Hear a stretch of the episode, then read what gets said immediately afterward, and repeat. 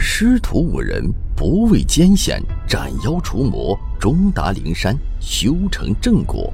这是众所周知的《西游记》的故事。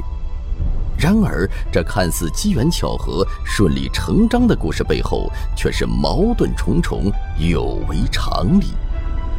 他是在传道，还是在弘佛？神秘的菩提祖师到底是谁？最后去了哪里？孙悟空上天庭，为什么非要走南天门？齐大圣、青牛精、黄眉怪、红孩儿、金鱼精、菩萨、神仙们到底藏着什么不为人知的秘密？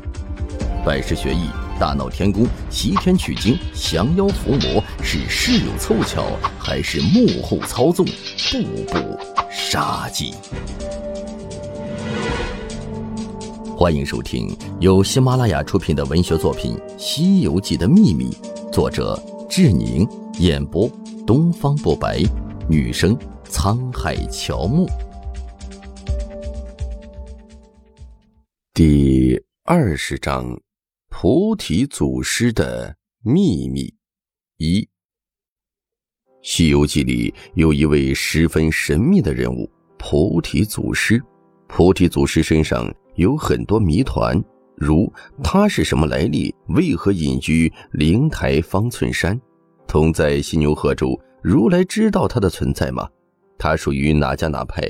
为什么给石猴起名是按照佛家的习惯来叫做孙悟空？为什么知道孙悟空将来会惹出祸事，但仍然要传授他高超的法术？又为什么不让孙悟空说出他来呢？试听结束。欢迎至官方版订阅收听。